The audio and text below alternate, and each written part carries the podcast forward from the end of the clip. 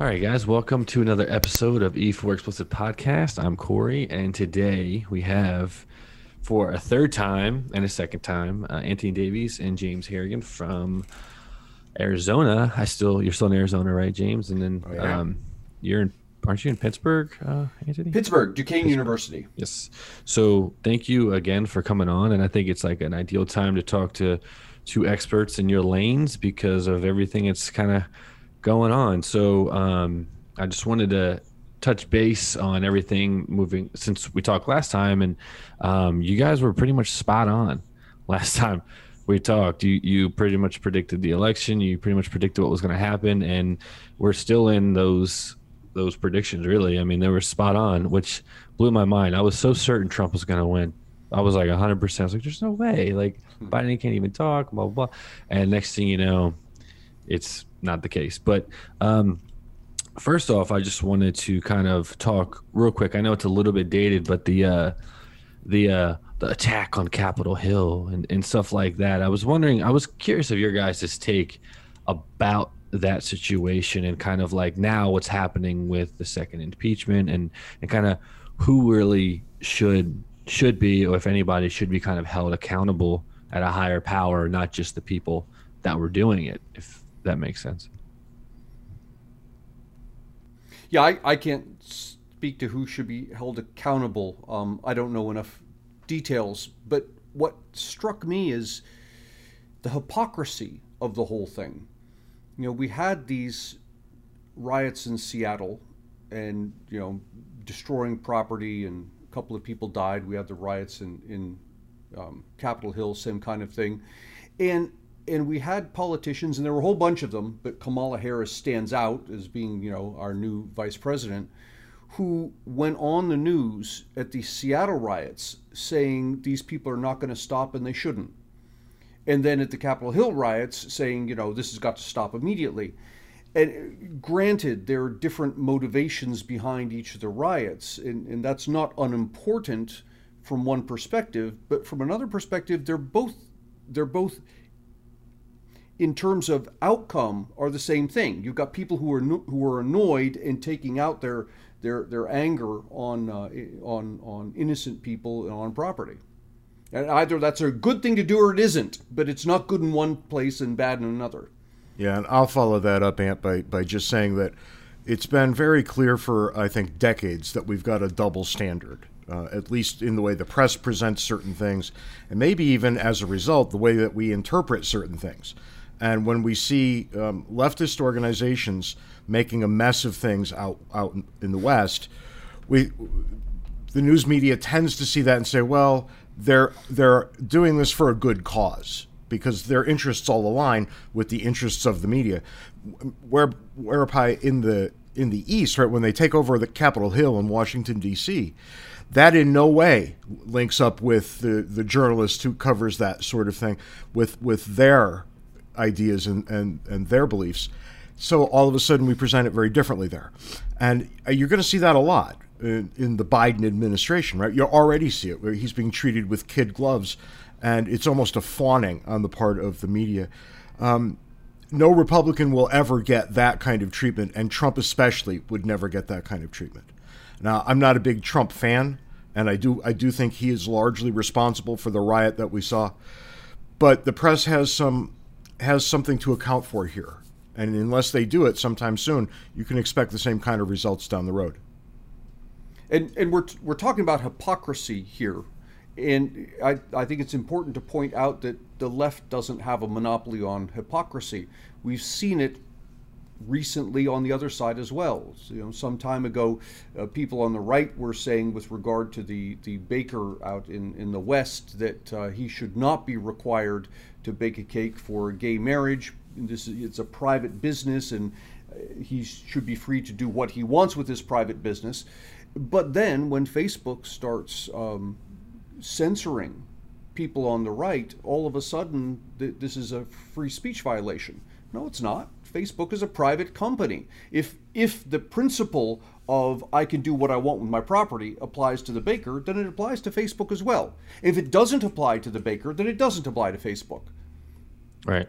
I totally agree with that. That's that kind of is brings me to my next kind of topic with all these exec, executive orders, and you talk about hypocrisy. Like, I feel like that's like just just today or yesterday, like the travel ban. He let the travel ban slide. Biden did, and now he's reinstating the travel bans. And it's kind of in the media, from what I've seen, it's been like applauded and praised. And you know, a year ago when it was done, it was met with you know racism and all these things that you know that we're not seeing today. And I don't know if that's obviously. I think the media, like you said, James, is kind of like probably the main thing that's really pushing pe- people's agendas and like what we're taking in and kind of inter- leaving it to interpret ourselves, which you know isn't the best idea. But I was just kind of like seeing the same things happening in similar administrations. And Anthony, you mentioned this in one of your posts the other day of like, there's not really that much different happening in the administration. I got so much flack for that post. but if you break it down, it's kind of you're not wrong. no, in terms of, I mean, clearly there are differences, but but in terms of the big things that that that um, that occupy our minds, you know, Guantanamo Bay less so now, but it was a huge thing uh, a decade or so ago. Guantanamo Bay, you know, interfering with with um, in, in other countries militarily, the debt. It goes on and on. The, the millions of Americans who are who are imprisoned for victimless crimes. It doesn't matter whether your president is Democrat or Republican. These problems persist. And, and, and it's not even a matter of, well, we had a president there who wanted to do the right thing, but Congress stood against him. They persist even when the, Demo- when the president and the Congress are the same party. Right, and uh, you know, I, I was like Nostradamus with some predictions on this with this last uh, this last election, right? Because it's pretty simple to to point out that every four years, people line up behind this one and that one, and they claim that their guy has all the right answers and everything out of the other guy's mouth is stupid. Meanwhile, I keep pointing out that no matter who we elect, we get the same outcomes. So, who who of us is is more due for a refresher course on how government works. And I, I think you look at the true believers on either side, and they're wholly unreasonable. They expect things that will literally never happen. We have all kinds of verifiable evidence that it never happens, and yet every four years I'm right back to the same thing with these people. And it's enough to make you crazy. Yeah, and on, on this this post that I made that created this storm, um, that's a lot of people's responses were along the lines of what James is saying. They were saying, no, this is going to be different. Look at what Biden has promised to do. He promised to do this, this, and this. Said, don't tell me what he promised to do. Tell me what he actually does. Because Trump right. promised to do a lot. Obama promised to do a lot. Clinton promised to do a lot. Yeah. yeah. And, you know, in my lifetime, I think one president was successful at this, and it, it was Reagan. And that was 1988 when he left office. And we haven't seen the likes of him again. So, you know, draw your own conclusions, but at least take history into account. Right. Yeah. No, that's something that I learned the first time I talked to Anthony was um, the I was so surprised of how the government actually is supposed to work. You think that, you know, and I think it's James. You mentioned this last time. Is it's ridiculous to think that someone can go in in four years change, you know, the ship 180 degrees. It's it's impossible. And everybody complains of oh my my president's going to go in there and do this and do that and i remember anthony telling me like that's not how government's supposed to work it's supposed to be slow it's supposed to right. you know take a long time for th- things to happen so someone can't just go in and you know essentially fuck shit up and just do what their you know lobbyists or people behind them want them to do immediately right. which I think that's what we're kind of seeing here. Aside from these executive orders that are just like he, I mean, he did like 30 in one day. Um, which you know I, I think those are like little things that are just kind of like padding him a little bit to make him look like he's doing all these great things so quickly to kind of like reverse everything Trump did. Whether that's bad or good, we don't know yet. But I just find it so fascinating that like that that it's people conceive government is like supposed to be quick and work fast and work for us, but it's complete opposite, right? That's right. It, it's our government was designed to be inefficient. It, it, it creates a, a situation in which people who occupy the governing institutions are always fighting each other.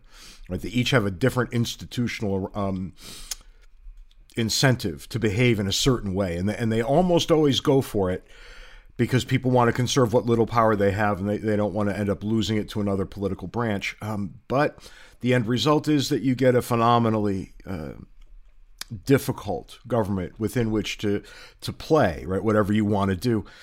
People like me say, "Isn't that great?" Thinking that okay, that keeps us away from brown shirts and and things like this. People who want to govern other people, on the other hand, think it's terrible, right? They they wish it could just be streamlined. For my money, it's been streamlined too much already. I, I, would like to see us walk it back a bit. And executive orders are a nice example, right? Um, I'm never going to make the case that a president doesn't have the authority to do it. Because uh, George Washington did it in the first administration, right? The ink wasn't dry on the Constitution yet when he was doing it. So I think we have to at least look at that and say, okay, maybe.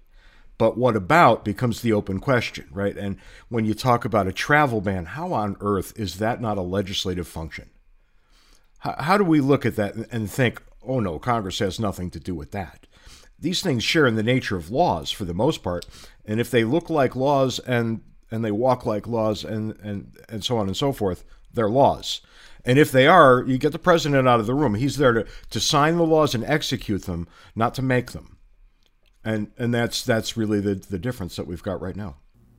But so, some of these um, executive orders, and I didn't look through all of them, but some of them are window dressing. And I know this uh, from personal experience or firsthand experience. One of the executive orders that Joe Biden signed uh, was requiring that people who are coming into the country be tested and test negative for COVID prior to coming in. I have a friend who came into the country from Scotland, Scotland to UK to, to US, and he arrived in the US the day before Biden was sworn in.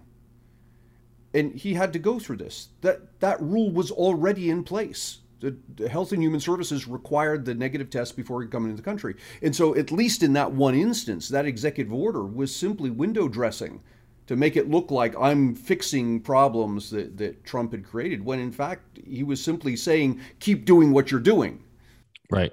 Right. That's kind of what I, I kind of got from a lot of them because it was some of them were like said to do eight, nine months ago that just were never done. And then um, the, the what's it called the um Mitch McConnell and all those guys it seemed to me that like um now that the second impeachment's kind of coming along and i don't know if it's true or not that now he's not a president he's not protected or whatever it is but um like it seems like mitch mcconnell's kind of like i don't know if he's going to go through with it or not in the senate but he's kind of doesn't really need trump anymore because i think he's got the, the they got the they got the uh, supreme court kind of f- fixed up now i think but you know and obviously this is just me being a dumbass and just guessing and kind of just saying things that i see on the news but you know do you think that a second impeachment and actually it go through uh, would happen? And if it did, what would that even mean anyway, since he's not even the president? Okay, here's here's the thing. It, it if we proceed with impeachment, take a long look at who's leading the cheer to go impeach him a, sec- a second time and then convict him, because I can almost, with 100% certainty, guarantee that those people are interested in the 2024 election. What they're trying to do is impeach him so that he can never run for office again. And what does that have the net effect of doing? It, it takes him as a competitor off the stage. So you're going to see a number of high profile Republicans very likely to break ranks on this and vote to convict because they're going to run for president. And the last thing they want is an ex president that they have to run against. So, of course, it does, which is exactly why it's going to happen right? If it doesn't happen, it's that their calculations were such that they didn't think he was going to cause them um, any any bit of a threat in in the upcoming election. So that's it. If they think he can retake the office, they will vote to convict. If they think it's just a kind of a sad clown show, they'll let it go. But it's all going to be about what people think is going to happen in terms of the next election if I were running for president in 2024, which, by the way, I am, we'll talk about that later. Um, if I were running as a Republican in 2024, I would do everything I could to take a, a thousand chunks out of him, because he's going to have the he's going to have the benefit of a four-year presidency running for the office, and by four years' time, we're all going to be a little sick and tired of Joe Biden, right? And it's going to be an easier race for a Republican next time than it was this time. Right. Do you think that it would be smart for uh, my girl Tulsi to switch sides and go Republican since she's more in the middle than any any person and the and the DNC hates her anyways? Yeah, I think she's actually kind of crazy with a lot of her her positions. A lot of the rest of them are perfectly reasonable, and it seems that we're being prepared for a Justin Amash ticket that probably includes her.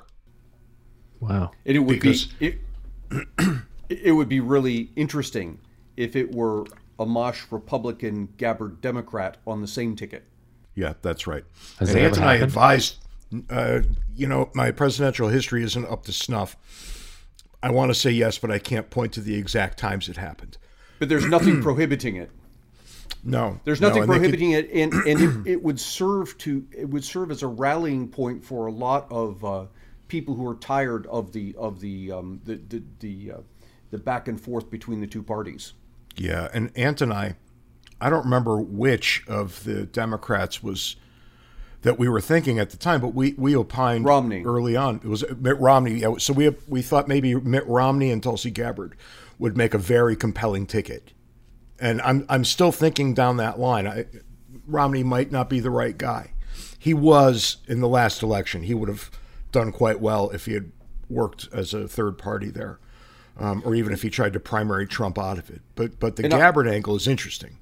I'm not a fan by any means of, of unified government in that sense, but the divisiveness has gone on for so long that if we could have a reasonable Democrat and a reasonable Republican on the same ticket, I think it would be healing for the country. Yeah, I, I agree. And and Tulsi Gabbard makes me nervous, but she doesn't make me any more nervous than anybody else that's looking for that office. Right. Yeah, that's that's kind of that was my take on her. She was like the kind of like she did have some crazy ideas and stuff like that, but most of her stuff was kind of like mid-level playing field. But she just wasn't like that's why I asked you guys in the last time we talked of I was I you guys knew he was going to pick Kamala Harris. You wanted him to pick Rice, I think it was.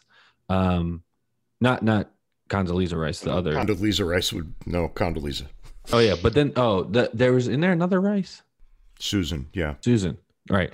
So, but bit of a lunatic. yeah, yeah, right. And she also got the fall big time for I think the the Hillary thing, um, Benghazi or whatever. But um, anyways, the what was I saying? The um, Kamala was just a bigger name, right? So a lot of people are saying like Biden's obviously kind of maybe losing his mind or whatever it is, and is this just kind of like the best and easiest way to get a woman into pres into the presidency? And you know, if he goes eight years, I don't think he'll last a full eight years, like just like health wise. Um, you know, is this you know what I mean? Like, would that kind of allow her to just steamroll it and kind of like take over, or or is do you think in four years it's we're going to see another kind of gigantic shift? Well, you know who knows. I don't think Kamala Harris added much to the ticket, right? And and his numbers didn't spike after he picked her, so it was kind of a, a zero, a net zero effect for picking her as the VP.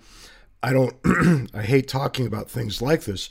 Excuse me, but um, you know, it may be the case that Joe Biden is too old to to see two terms, and you know, if, if he dies in office, she goes right to the to the Oval Office if if he doesn't die in office, it's hard for me to imagine another path for her that gets her into the presidency. Right? She's just not liked. Most people don't trust her all that much. Right? Um, only I think Joe Biden thinks better of her than anybody else in the country. Because I, I was not impressed when he picked her, and I don't know anybody else who was. Yeah, You you know, I, I get it wanting a female candidate, but there were far, far better female candidates. We're back to Condoleezza Rice. Yeah. Yeah, it, well, yeah, and even on the stage, when Gabbard, I think was was interesting, but um, but Kamala Harris has a has a um, bad history of Right. you know throwing people, particularly minorities, into jail for victimless crimes. Right. And Hey, she's very you know, proud of it. Right, exactly. I was going to say you could say, well, it was her job, but on the other hand, she seemed to enjoy it quite a bit. She you know? did, and, that's the that that's the kind of thing that you should be ashamed of. If you if you take away the the female aspect of it so imagine a 2024 race with kamala harris at the top of the democratic ticket and a female at the top of the Republican ticket. I think now her faults come out to the fore. Sure. For sure. Yeah. But only but only then. right. Right. Only then. Yeah. I and speaking of hypocrisy, I thought it was kind of odd and funny. It's great. It's a it's a first woman vice president, but you know, she wasn't she a cop? Yeah, and then attorney general in California, which is when she did the the bulk of her damage. Right. So I just thought it was so funny that like left anti cop, anti this, anti that, and then now in in the basically the highest office on the planet, we have a former police officer, which is just kind of it is what it is. But I just thought it was just funny. I, I don't know that she ever was a police officer. That would be I should know that, but I don't. I'll have to look into I thought she st- I thought she was a cop from what uh, things that I've seen and I've read, but once again, don't believe everything you read and see. But if that's true, that's crazy. Um, so that's what I was going to ask about as far as like terms, right? So the president, well, I don't know what year it was when Congress came together and said, okay, you get two terms of four years, right? Yeah, it's a constitutional amendment. Oh shit! All right, so a long time ago. Uh, why Yeah, that was is that? after FDR. Okay. Why wasn't that why isn't that the case with with the like congressmen and women? Like they can basically sit forever, right? Yeah, they, they can, and it was the uh, Supreme Court of the United States made that determination, right? When when term limits became an issue, um, probably what fifteen years ago, twenty years ago now, twenty. Um, the Supreme Court weighed in on this, and there there was no way to make those constitutional apart from having an amendment. So it was plan. It was um, term lim- U.S. term limits v. Thornton was the case that they did this, and the, the year escapes me. But whenever somebody says, "Oh, these we need to have term limits," they're just proving to you that they don't do much reading because it's literally impossible to have term limits. Um, you can't do it if to do it, it would take the amendment. Nobody ever talks about the amendment. So you, you, come to realize pretty early on that anybody who's throwing mud around this idea of term limits is just looking for attention, right? That they, they have to know that it's not possible. Three seconds on Google tells you that it's unconstitutional. So then you ask the second question why on earth is everybody agitating for this? And the answer is that the people kind of like hearing that stuff right? Uh, we have a, a perpetually dim view of Congress. If you look at public opinion research done on Congress, they get about an 18% approval rating on a pretty good day. And then a, and then a very weird thing happens. You poke at the people a little bit and say, okay, what about your congressman? And then the answer is almost universally, my congressman is fine. It's all the other ones. And, and you realize that as a matter of logic, that's not possible and yet that's that's where we end up. So you know, there, there's where we are. People become a little irrational, a little unreasonable, but kind of predictable. Well, yeah, and, and I, I would I would phrase it differently, James. I think it's perfectly rational when we understand what we what we have over time come to ask government to do. What we ask it to do is to take things away from other people and give it to me. Give them to us. And right. so, from that perspective, I love my congressman. He's going to be giving me stuff, but I hate all the other ones. They're the ones who are going to take it away. And, you know, look, I know where you guys live. You've probably driven through West Virginia. Literally everything in that state is named after Robert Byrd, hmm. right? The senator who brought all the money back to West Virginia. The, the entire, I'm surprised the state isn't named after him. But there, there you are, right? So, and I think, Ant, you're right. We do expect certain things and we don't want certain other things. Right. So and and so that's why someone like uh, Pelosi can be. I I just look at it as like like as another human. Like okay, if someone started office when they were in their 30s and they're still in office when they're 60s and 70s, their views probably haven't changed. They're still the same type of person. They're just going with what other people in the public are approving of and saying. I just think I just think it's interesting and, and kind of baffles me that that's even a thing. But that makes sense. Right. And you know, when when you look at reelection rates, they're they're pretty damn good. it's not yeah, no, I wouldn't mind having that kind of job security. But in the end, it's still the voters, that's the last thing in the in the chain. And if you can prevail upon them, they will vote differently. But most people can't do it. So there you go. That's so funny when you think of it like that. I never even thought of it like if you just make it, it- when it does come down to votes, these people are still in there for a reason. So That's right. And and look at what happens, right? Robert Byrd starts bringing all that pork back to West Virginia, and people say, "Go, Robert, go get us some more." And before you know it, there's not even a Republican opposition, right? Robert Byrd wins by acclamation every six years or so, and that happens with the congressman as well, right? If as long as they're doing just enough of the things their constituency wants, they'll get reelected, regardless of how destructive what they want is to the rest of the country.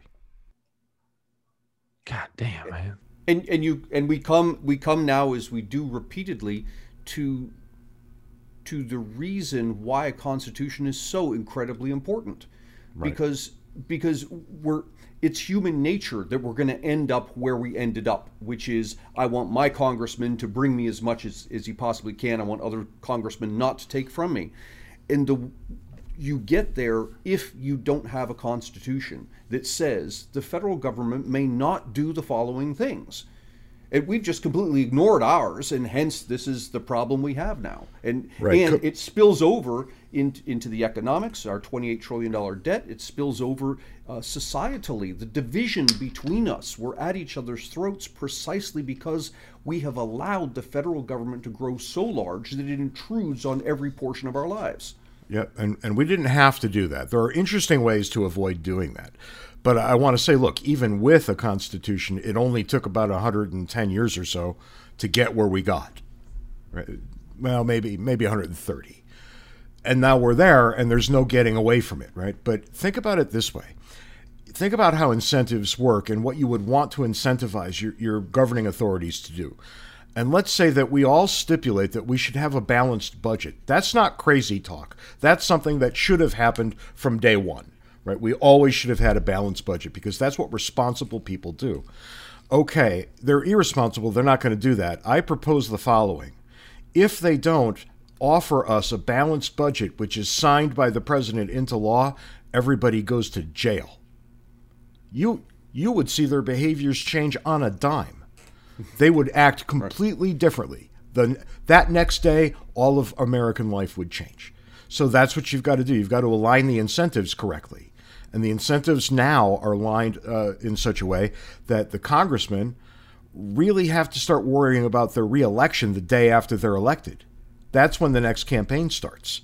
And if all they care about is reelection, and trust me, it's all they care about, well, you're going to get this kind of answer every time. So, so you, as the people, You've got to come up with better incentives or make the current ones much more painful than they now are. Yeah, and this is really important because too many people think the answer to our problems is electing the right people. We just my, have to get eyes the right pop out if I hear that one more time. God. Yeah, that's not the pro- the problem is the incentives themselves. You can populate the entire thing with saints and you'll still have this outcome. Right. So then let's talk about the the. I heard the word budget in there from James. I know that this new stimulus bill, 1.9 trillion or whatever it is. I know that I don't know. Anthony probably went. You probably went crazy as an economist. It's just like your head probably. I'm numb to it now. Yeah, I know. Yeah, a trillion here, a trillion there. Yeah, what could possibly go wrong? Right. Who's going to pay this back? We could just print some more and make the dollar even less valuable. Um, but I was blown away with because I, I didn't read the whole thing obviously because because I, I, saw a clip of Tulsi Gabbard. She was upset because they texted her, "Hey, here's the bill. Read it. It's like 5,600 pages. You have till tomorrow, the next day, to to." And that's why she voted oh, no, against I, it. I believe it was four. I thought it was four hours. Oh yeah, it might have been like the next like couple hours of the next day. Yeah, yeah which is insane insane. Right. So, well, but it's not though, right? Because Corey, think back when when they passed the Affordable Care Act, somebody got all over Nancy Pelosi and said, "Well, what the hell's in it?" And she said, "We'll pass it, and then you'll find out what's in it." Oh my God, she really said that? Yeah, yeah, yeah. She said, in fact, it, she wasn't speaking to the person like, "We'll pass it, you'll find out what's in it." No, she said, "We have we have to pass it to figure out what's in it." Yeah. What? Well, yeah. look, it's not possible to have read it it's just not possible. So what do they do? They start with a bare bones thing that's made its way through committee. They jack it up with all kinds of extraneous nonsense. It gets to 50, 5,200, 5,300 pages. They pass it knowing that nobody will ever check in time and will be on to the next outrage a couple of days from now anyway. Wow. Right, and, and they can cheer and say they've overhauled healthcare and get reelected. Yeah. And by the time we figure out what was in it, well, But- you know, they're on to the next thing. They've already Yeah. been reelected. And and thinking back to where we started just now, um, are you better off now that Obamacare is is there? The law of the no, nobody's better off, right? You're you're at best moving sideways and at worst way underwater on that thing. And this is this is really interesting because we were promised um, repeatedly, not once. This is repeatedly. We were promised that the Affordable Care Act would reduce the cost of health care. And I forget what he said, but he, he mentioned specific numbers. It was like by $2,000 per household. Right. Reduce the cost of health insurance, and everyone would be insured. My Now, cost of we are- insurance here we are all these years later and you can look at the you could track the average price of health insurance across time and it's rising rising rising at a very steady almost a straight line we get to the affordable care act and it keeps on rising at the exact same rate nothing changed and when you look at the number of insured people yes it is the case there are fewer uninsured people by like 10 or 15 million but we're nowhere near zero. We're still at like 20 million people uninsured. So all this stuff we were promised just didn't materialize. Oh, but Right, we and- did get a huge new government agency out of it. Well, that's all that really matters, right?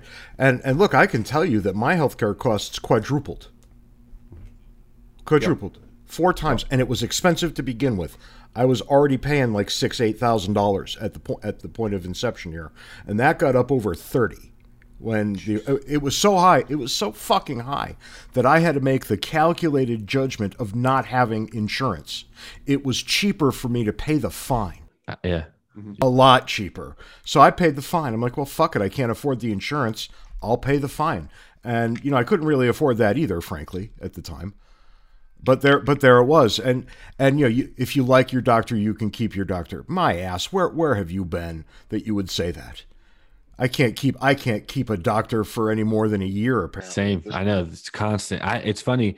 I, I was sold on Obamacare simply because of uh, I have a pre-existing heart condition. I've had three open heart surgeries. So, uh, uh, as an adult, it was very difficult for me to get insured. I could kind of stay on my mom's when I was a kid, but as an adult, it was very difficult without you know a year or two of them at a job and this and that. And as a freelance filmmaker, uh, definitely didn't have someone paying for my insurance until I got like a, a real job in that field. But I've never paid more out of pocket for healthcare just because I also have to go to my cardiologist at Children's in DC and like all these ridiculous things which make the cost go even higher. I can't just have a normal primary. I have to have all these other things. It's insane. It's it's it's like paying two rents every month basically. Yeah. Right. Yeah. It's crazy. And notice notice the interesting thing here. You're talking about the pre-existing condition and the fact that you know you change jobs and, and that creates problems, which we all understand. And we understand it at such a base level, we forget that it's not supposed to be that way. We lose you lose your insurance when you change employers. That's weird. I don't lose my car insurance. I don't lose my home insurance when I change employers. And the reason we do is because the federal government back in the 40s and 50s imposed uh, price controls on wages. It told employers you may not pay your workers more than a certain amount. And so what did employers do? They said, well, I got to attract talent. I'm not allowed to pay them more. I'll pay your health insurance. And all of a sudden, health insurance became part of your job because it was the market trying to deal with this restriction that government placed on them. And now, what does the government do? It turns around and says, look, we've got pre existing condition problems. Yes, we do. You caused them. Right. I remember Yeah. you telling me that on our first time that I, I didn't even know why. I always wondered why like everyone's like, Oh yeah, I got a great job, it's got great health care. And I'm like, What? Like it's always been like a good thing, you know, and it's a shame that it has to be a good thing for you to have, you know, a healthy life and be able to, you know, have coverage. That's insane. Well, what is the so as far as the stimulus bill goes, um, aside from the healthcare and stuff like that, I was trying to understand like why there's so much money, and I and like you kind of answered already of like they just throw things in there that we're going to catch a year or two from now or four or five years from now. There's an enormous amount of cash going to places uh, like Iran or Pakistan with like gender courses and gender studies and all these things that have nothing to do with COVID vaccinations or helping the American people get through this pandemic is nothing to do with COVID. And all these countries are getting billions of dollars. I think it was like 176 billion dollars going to the US people and then like like 6 or 500 billion going to like foreign countries. How and why is that possible? I'm pretty sure those numbers are incorrect. I guarantee you they're incorrect. For, they're coming from me. We, tend not to spend that much internationally. Right? The, our um, our foreign aid budget is a drop in the bucket compared to the, what we really spend everywhere else. And what you find is that most people rail against the foreign aid budget when they see that we have a, a, a budget deficit to begin with but it wouldn't make any difference. And what we're really buying, it's not humanitarian money that we're sending, we're buying political obedience. So we're keeping people on the hook in foreign countries um, to keep them acting in line with American interests. So it's always a little more nefarious than it sounds. Right? That is a that is a bullshit way to go about your business as a country, but we've been doing it for years. And I remember living in Iraq, seeing the State Department people come rolling up and the deference they were paid by the locals. Right, it was it was really quite something. Um, so don't yeah don't don't lose your mind about the foreign money. Lose your mind about what kind of foreign money. And I, I also read the gender studies nonsense. I think that was going to Afghanistan or Pakistan. Um, you know things like this are just asinine. But that that's people with hobby horses kind of running into the discussion to get what they want, and they're able to get what they want because it's so little, comparatively speaking. So if somebody says, I'll give you my vote on this stimulus package if you give me $10 million to, to fund a bunch of nonsense back in my district, that's a deal that's going to get made every time. And then you have to look, and then people say, well, look at what the Democrats do. They, they spend all their money on this. I can guarantee you that it was a way to buy a vote when it's and the more ridiculous it gets, the more likely it was to have been to have bought a vote in the past. So really, don't lose your mind about that. Lose your mind about whether we needed a stimulus package or not in the first place. And Ant, you you ran some numbers on this. Do you have them at your disposal? Um, well, I, I, was thinking, I don't know if this is the one you were thinking of, but what annoyed me about the stimulus package, we said, okay, we need $4 trillion. This was back in April, May. $4 trillion uh, in stimulus and and what happens? There's a bunch of money goes here, goes there, and um, people got checks for a couple hundred dollars, something, and but do the math. Step back and think about this for a minute. We have 320 million people in this country. For four trillion dollars, the government could have cut every single one of us a check for ten thousand bucks. So if you're in a household with five people, that's $50,000. Every man, woman, and child could have gotten $10,000. Now, what do you do with that? Some people save it, some people spend it, some people invest it, but that would have taken care of the matter. People, that would have stimulated the economy. That money would have come back to businesses. But what did the people get? They got a couple hundred bucks and, you know, per household. And then all of the politicians who made sure they got that made sure all of their cronies got quite a lot more in the form of all these other disbursements. Yep. Right. So if if you accept as fact, and, and I'm not sure I do, but what, what the hell? If you accept as fact that the government should be putting money in the pockets of the people, given all of the inputs that we had, well, okay, I'm I can I can see that. I might not have done it myself, but it doesn't. It's not crazy. What's crazy is that you take the least efficient way and choose that. Mm-hmm. What would have made the most sense is you choose the most efficient manner possible to get money from the government coffers into the people's hands. And the way to make that happen was always direct payment to people. That's always the correct answer. So when you hear people whining about welfare and they say what we should do is just give people the government cheese and the government butter and things like this, no, what you should do is give them money because it's the most efficient thing you can do. And then they, knowing the, the interior realities of their lives, they should spend that money as they see fit. They know what they need. Uh, government doesn't, right? And there you go. So, you know, we're, we're saying that this money should have been given out directly, and, and Ant runs the numbers to prove that it would have been a very, very sizable amount of money going into everybody's hands. And of course, that's not what they wanted. They didn't want to help people they wanted to look good, to appear mm-hmm. as if they helped people. And that's it. And a bunch of special interests got their pockets filled with this money before the people did. Well, of course they did. These are politicians we're talking about. And until we demand better, we'll never get better. Right. That's well that's that's kind of that's the road I wanted to go down was because I saw I think I saw and when you posted that the the numbers were just insane to me and every man woman and children they they put so many regulations I didn't even get either one of the stimuluses and I'm like a how I didn't make that much money to not qualify so whether I fell through the cracks or not I don't didn't it didn't kill me because 1200 bucks isn't that's a drop in the bucket to all my bills right. and what I have to do on a monthly basis anyway. So I can only imagine right. with someone else who's struggling very I'm lucky enough to keep my job and have my job, but how are we even how do we uh you know demand more? Because like I, I, think it was so like eye-opening and obvious that they did not give a shit about the american people just from the amounts that they were throwing around when you do the basic math of well 4 trillion divided by 320 million doesn't equal 600 bucks. Right right. Yeah exactly. And you know the, the fact of the matter is and james is absolutely correct they're, they're the politician's goal almost always is not to solve a problem. It's to appear to be solving a problem so that they can actually solve their own problem which is how to get elected. So, and, and once you realize that, you realize that actually, in a perverse way, politicians have an incentive for problems to persist. Because the longer a problem persists, the more they can use it and say, "Yeah, we try. I tried my best to solve this. We couldn't solve it, but elect me one more time because I've got a new idea. We're going to solve it this time."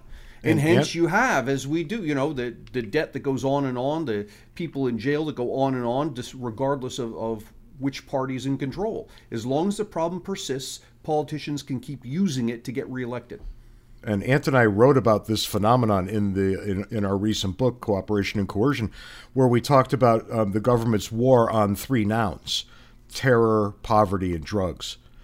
Um, we did, we ran the numbers on this too, and how much do you think we've spent on those three wars against nouns? And it was yeah, almost it was almost exactly the, the, the federal debt. It was 22 right. or so trillion dollars back when the federal debt was 22 or so trillion dollars.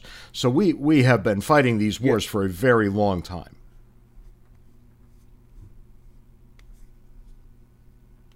Yeah, that's the total amount of money that we've spent on all wealth was it well, welfare programs combined uh, since the inception was roughly equal to what we have in the federal debt now.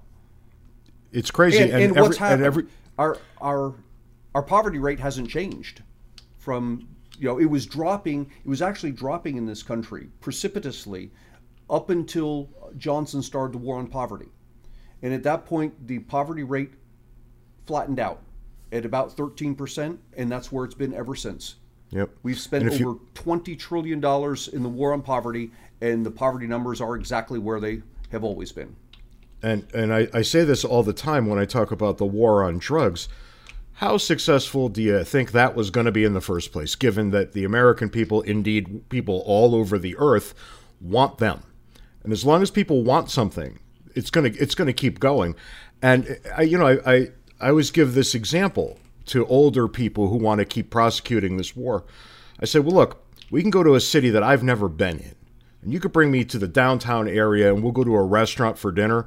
And I can walk out of that restaurant with whatever drug I want as long as I can get into the kitchen. Because that's where, that's where people who do drugs end up working. Uh, anybody who's ever worked high end restaurant work knows what the kitchen is like. And I'm telling you, you can get whatever you want in three minutes. And if you can't get it there, just start asking 15 year olds outside where to get it, and you'll be able to get it then. In fact, half the country now has thrown in the towel on marijuana legislation. They don't even want to hear it anymore because well, who cares? I mean, honestly, who gives a shit that, that you're locking people up for a funny weed that you don't like? But, you know, we're going to be here for uh, quite some time. And we're going to dump good money after bad down this hole, and we'd be far better off just stopping. But who's got the incentive to keep it going? Tough on crime legislators. That's how they get elected. They they tell their their constituents, "I locked those bastards up when they were bothering you here in your nice homes." Right? No, what's where do these people never talk about being tough on crime? In the places where there is crime. You never see them go into a, a low income neighborhood talking about tough on crime nonsense. Right? That's what you say in the high income neighborhood because that's what those people are, are afraid of. And this gets more disgusting the more you think about it. It really does. It really does. I've been watching a lot of, I know it's documentaries and stuff, but just hearing a lot of podcasts and people talking about uh, the war on drugs and like how you know certain countries like Spain or in other countries just never like criminalized you know uh, like major stuff like heroin and cocaine and all this other stuff and you know they haven't really had any problems but it was more of like a an incentive like you're saying to to make money and keep you know putting certain people down i, th- I think it was and and I, it's just crazy to me that like if I don't know. Do you think the federal government should step in at that point and uh, like regulate it, like did alcohol and all that other stuff? I mean, would that, you know, bring money into the economy? Would that kind of like make everything just, you know, it's kind of crazy that you go to jail for putting something in your own body in America. It's kind of crazy. So yeah, it's it's insane. So I mean, but the regulation happen, angle, right? You know, the regulation angle doesn't exactly play here because we, we didn't regulate alcohol back when we had a, a constitutional amendment to give us prohibition because everybody stipulated at the time that the federal government might wanted to have done this, but it didn't have the power to do this. So they went out, they got a constitutional amendment passed, and then they banned alcohol from the amendment. Um, some years later, people looked around and said, This is just fucking ridiculous. And they had another amendment giving alcohol back.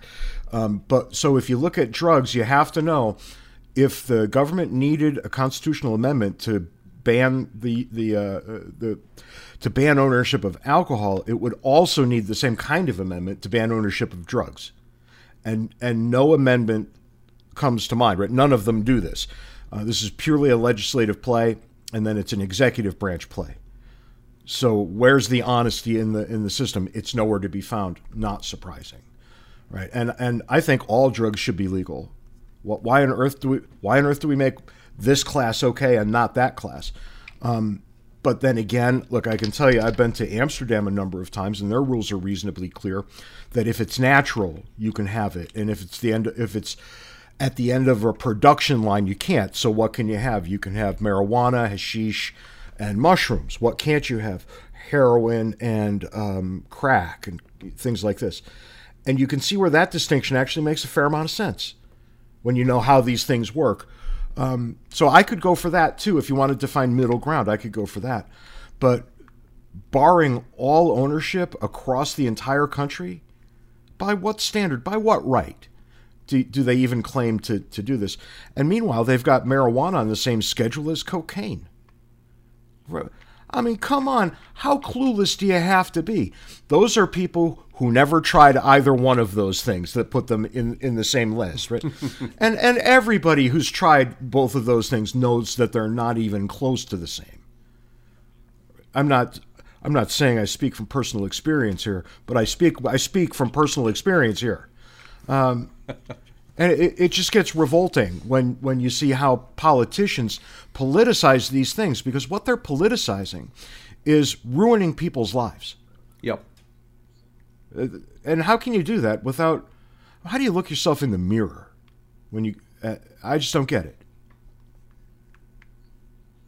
These are terrible, terrible people. Well, you know, we could get to, to lizards soon, okay, if we must. if we must. We don't got to go down that route. But all right, well, Anthony, tell me what what what are your what are your projections for our new stimulus bill? You know, trillion here, trillion there. Do you like? What do you see happening if they really now they're talking about giving every household over a year uh, three thousand dollars per child uh, in monthly payments? Um, I just like I think I agree with you. I agree with you guys. If you're going to do it and you take government money that way, they should just give us a, ca- a, check for ten grand every single one of us instead of giving money to all these other places. But you know, it's just crazy that they think uh, it's twelve hundred dollar check and a six hundred dollar check, eighteen hundred dollars for we're going on a year now can do anything for anyone in the entire country when you know $15 an hour can't even let uh, you know whatever the stat is a single mom pay for a two bedroom apartment right? I don't know if that's true anymore, but I remember Yeah. that was like a, a big thing. Like how, how how does that happen, and where do we go from here as far as like the uh, economic side of things? Well, in, ter- in terms of what we can expect, I think we have seen the last of sub trillion dollar deficits. I think trillion dollar plus deficits are, are going to be forevermore. In, in, fact, if, if Biden indeed gets the kind of stimulus he's looking for now, and we repeat it maybe one more year, two plus trillion dollar deficits may be the norm. Um, you know, last this past year in 2020, the federal government's the federal government's deficit was higher than its than its revenue. So it brought in like whatever it was, three tr- more than twice as high. It brought in roughly three and a half to four trillion dollars in revenue. That's all revenue combined, and it spent like six trillion, six to seven trillion dollars in, in spending. It was uh, ungodly. Now we won't have that much spending this year, but I think we're going to have a lot, and you know it's going to come from printing money. You mentioned the three thousand dollars per kid. I'd actually forgotten about that proposal. The one that's big on my radar right now is forgiving student loan debts. I'm afraid that's going to go, and and if that goes through, we open up a huge can of worms because what he's proposing is to to give uh, ten thousand dollars worth of forgiveness to to student loans, uh, ten thousand dollars per student. Well, what about the students next year who are just starting college? And they're going to say, well, where's my money? These guys got their loans forgiven to the 10, tune of 10,000. I want mine forgiven. And so we're going to start this sequence of, you know, every year it's going to be $10,000 of forgiveness. And then you're going to have, you know, the people who worked hard, um, worked two jobs to pay cash for college, saying quite rightly, how come I sacrificed so that I didn't have debt, and these guys got their debt forgiven, I get nothing. And then you're going to have the homeowners raising their hands, saying, Well, wait a minute, you're saying student loan debt is a problem. Have you looked at mortgage debt? Our mortgages need to be forgiven. And you, you open up this, this uh, apparently unending um, um, sequence of people with their hands out saying, We want our, our debt forgiven. Now, if we get to the point, and I'm, I think we're getting there, if we get to the serious point that people are comfortable with the government printing money, good God, they're just going to print it and they're going to be paying off all of this stuff. And you, it, that will come back to haunt all of us very, very quickly in the form of pretty massive inflation. Yeah, and that's what I thought when the the student debt thing. I was like, well, what happens if I already paid my student debt the last three or four years? Do I get a check for ten thousand dollars? Right. Yeah, exactly. Yeah, what we, it's it's a weird thing. If you wanted to design government policy that encouraged people to behave irresponsibly, it would look exactly like this: penalize the people who behave responsibly and reward the people who behave irresponsibly. Right. Well, does that? Yeah, and- it's literally as bad as it can be.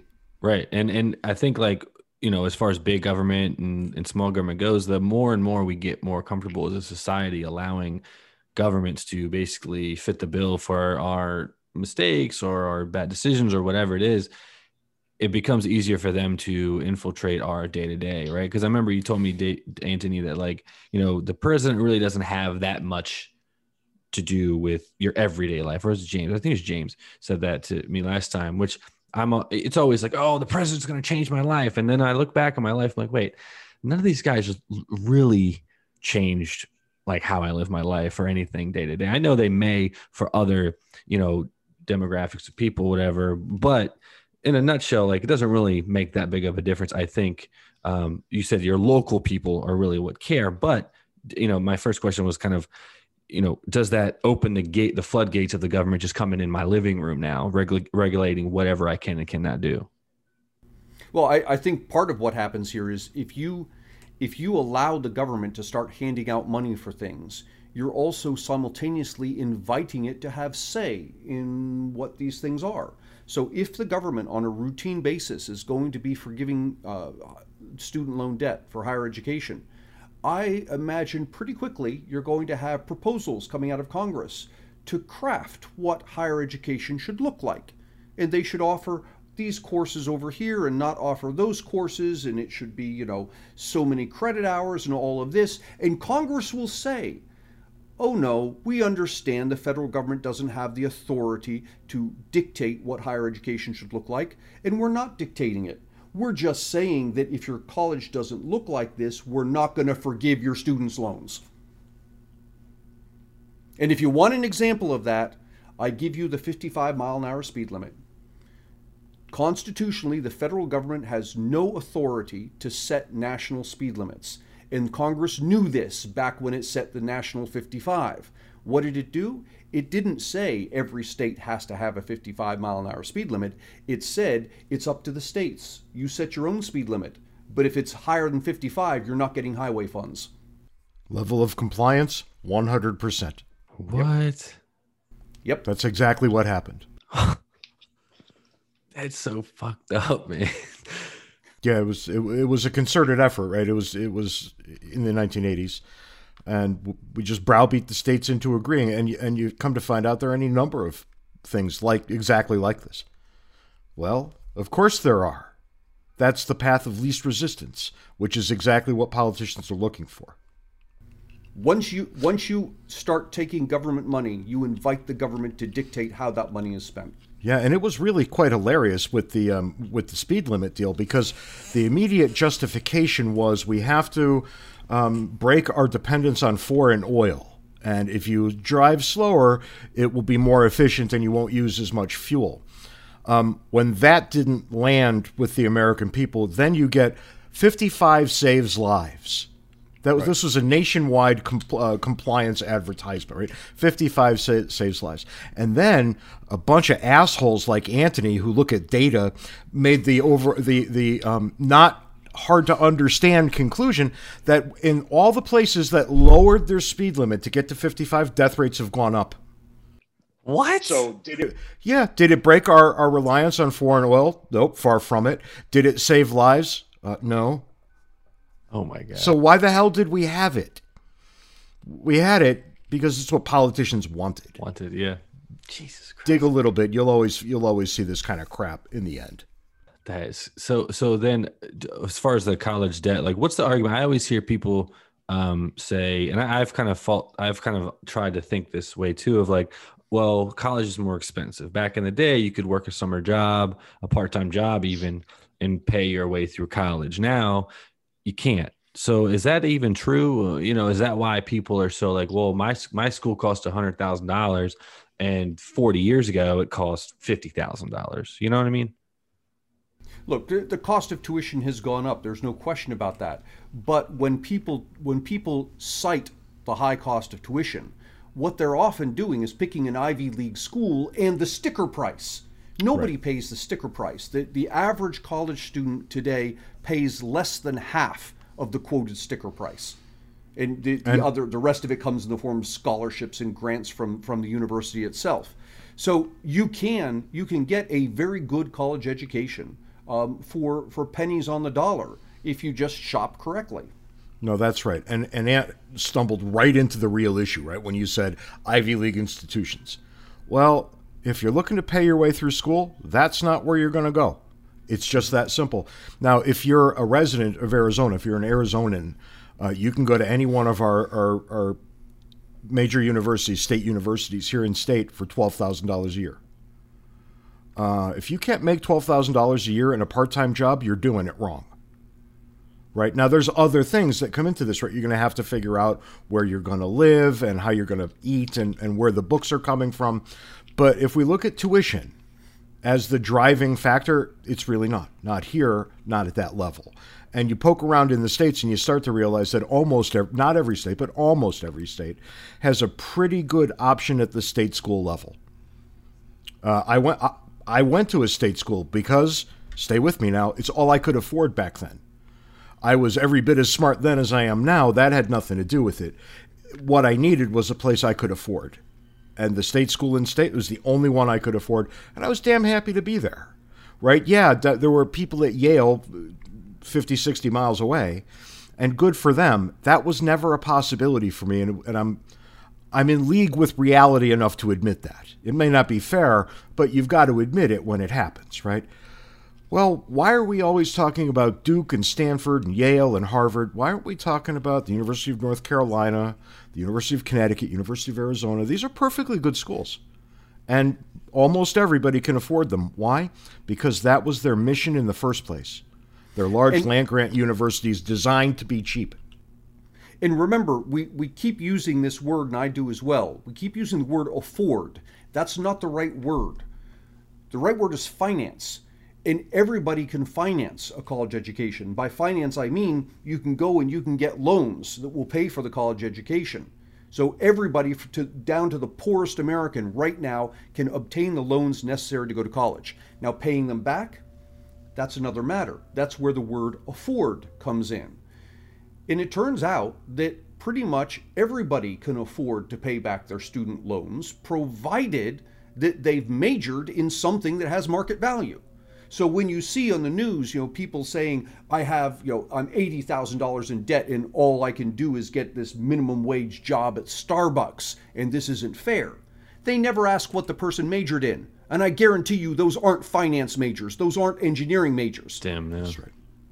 Yeah. No, those they're Elizabeth, those are Elizabethan poetry majors, right? It's it's something that the market doesn't care about or doesn't need.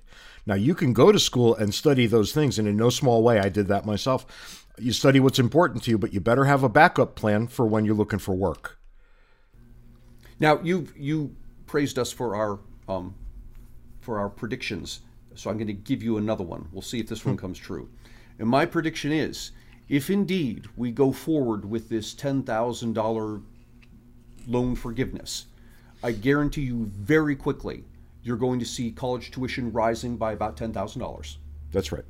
Because what universities are going to do is realize that all of a sudden the federal government has dumped ten thousand dollars into graduate in- into students' laps, so we can now charge more. Yeah, how do we how do we find a way to, to rake that right into our bank accounts? I think that goes without saying. I'm going to give you a, a longer shot of a prediction. Um, I, I say that if the student loan thing happens, and I have every reason to believe it's going to, it's it's a terrible idea that will harm lots of people. So of course that's what we're going to do. of course it is. But after after we do that, I predict that within three years of that day, you're going to see a very serious movement to get people off the hook of their mortgages. There's going to be some kind of mortgage relief act of of twenty whatever. Right. And c- because if you can do it with uh, with a college student, you can absolutely do it with a mortgage. Those are not different things in in the world, right? Those are the same thing. It's Well, debt that we're actually, it's it's easier doing it with a mortgage. There's an asset on the other side that Yeah, has market well, value. And, and and look, I, I I looked this up not too long ago, and I believe that mortgages mortgage debt outpaces college loan debt by what a factor of eight or ten. Yeah, I think it's rough ballpark ten to one. Yeah. Yeah, so you know, there's a lot more people with mortgages. Of course, here's the difference: when people take out a mortgage, they ask some basic questions like, "Will I be able to repay this?" And when people take out student loans, they ask other questions: Where can I go to school with this? Can I go to Harvard? Yeah, th- this is what, and and the idea of being responsible for college students very rarely plays. We've got a bunch of 18 and 19 year olds out making bonehead decisions. Well, of course they are. They're 18 and 19. Every 18 year old makes bonehead decisions. But now we're going to start forgiving the debt that comes with those bonehead decisions. And you can bet that there's all hell going to break loose from that. Right. No, I could totally see that happening. And uh, honestly, I know the I don't know if it's like a testing thing, but like the rent forgiveness and all these things that are happening right now with the pandemic, like landlords are like right now if I if I didn't pay my rent right now, which I have for the last I mean ever since I lived here, but during the pandemic, like I don't know how much that would have I wouldn't have gotten in trouble, I wouldn't have been evicted, I couldn't have been kicked out. Like there's a lot of things that wouldn't have happened otherwise it being a pandemic so you know i don't know if this might be like a test phase or something with that but like what's going to happen with that like if my if i didn't pay my landlord the whatever thousands of dollars it is every month and then our lease is up in may and i move out am i responsible for that can i just say the, well, the pandemic Well, can can he say that? Because he's going to make the exact same argument. He's got a mortgage to pay. You've got rent to pay. Turns out it's the same building. Right. right. Yeah. So what happens is, you know, we allow renters not to pay rent, and the next thing you know is the renters are going to get, be kicked out by the bank, right. which has repossessed the building. wow Holy and that's shit. just how it is, right? I mean, most landlords live a very, um, very difficult hand to mouth kind of life. They they build up uh, an interest in an asset, right? They, they're property owners that they pay for over time. But when they're in year ten of a thirty year mortgage, right? They've got to make those payments, and if everybody stops paying rent the same day for whatever the reason, doesn't even matter what the reason is, they're going to have a lot of trouble making their note. And if they can't make their note, the bank will repossess and you'll be out on the streets. So will the landlord. So we finally found a way that everybody can lose. So you can bet that's what we're going to do. And and where does you know all of this comes from? Comes from people who who mean well, mm-hmm. but but are more interested in tweaking the system than they are in understanding why the system is the way it is. And so you have people who who see all these renters giving these checks to landlords month after month. And in their minds, the landlords have built up this stock of gold and they swim in it back here. It doesn't occur to anybody that the landlord, that money turns right around into fixing the roof, into repainting the place, into paying the mortgage, whatever it is. It, there, there, isn't, there is no pile of money. That money is going into maintaining the building that they're paying rent for. Right. Right. Right. Damn. Yeah. All right. Well, That's crazy. We've been at it for like a, an hour now. Look at us. Do it gets guys... a little depressing towards the end, right? You got depressing. our dander up now. yeah, it's like I'm gonna freaking super depressing. Well, so so I get it. You guys are are not big government. No, not really. Duh. No, and, and, and let, let me underline that for a moment because people often confuse when we say we're not big government, they think that we don't want all these things that people want, and that's not it at all. Um, you know, I, I, think it would be great if we had a system in which you know people were ta- people who were needy were taken care of, and we had good education, all of that. Our point is that humans are imperfect, fallible creatures, and if we do this in a market environment where there's constant feedback and people are held accountable for their decisions, we can achieve all these wonderful things in in the in a low cost, high efficiency way.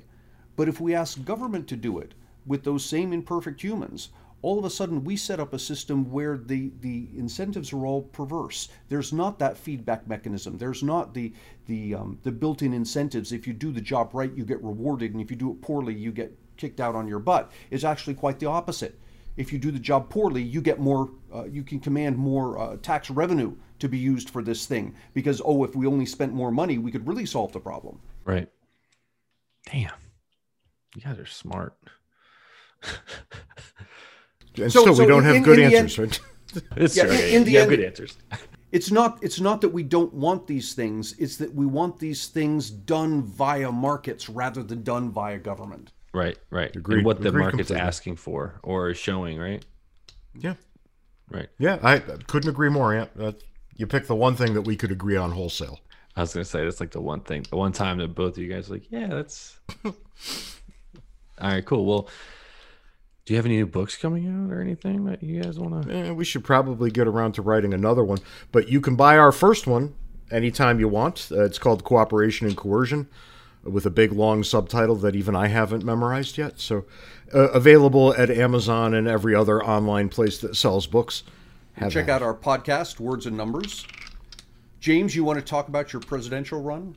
Oh yeah, uh, duh, please. No, well, just just a teaser right now, right? I'm I'm actually ahead of the fact, developing um, a suite of people that will act as cabinet members. So not only will I in- introduce myself as a potential candidate, I'll have already picked a cabinet by the time I do it. So we're, we're gonna we're gonna try and run through the Libertarian Party, and we'll see what happens. Like legit. Oh yeah. Oh shit. Yeah, I'm in the mood to do something serious instead of you know what we usually do.